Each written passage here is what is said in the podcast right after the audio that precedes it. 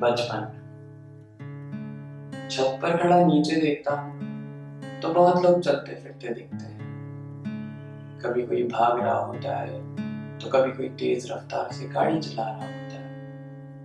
कभी कोई दुकान से सामान ला रहा होता है तो कभी कोई पकड़म पकड़ाई खेल रहा होता है।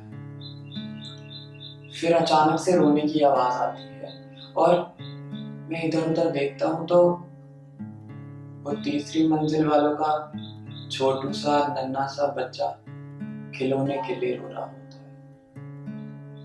और ये खिलौने का रोना मुझे मेरे ऊपर रहने वाले की याद दिला देता है, जो मेरे लिए खिलौने लाया करता था जब मैं रोया था।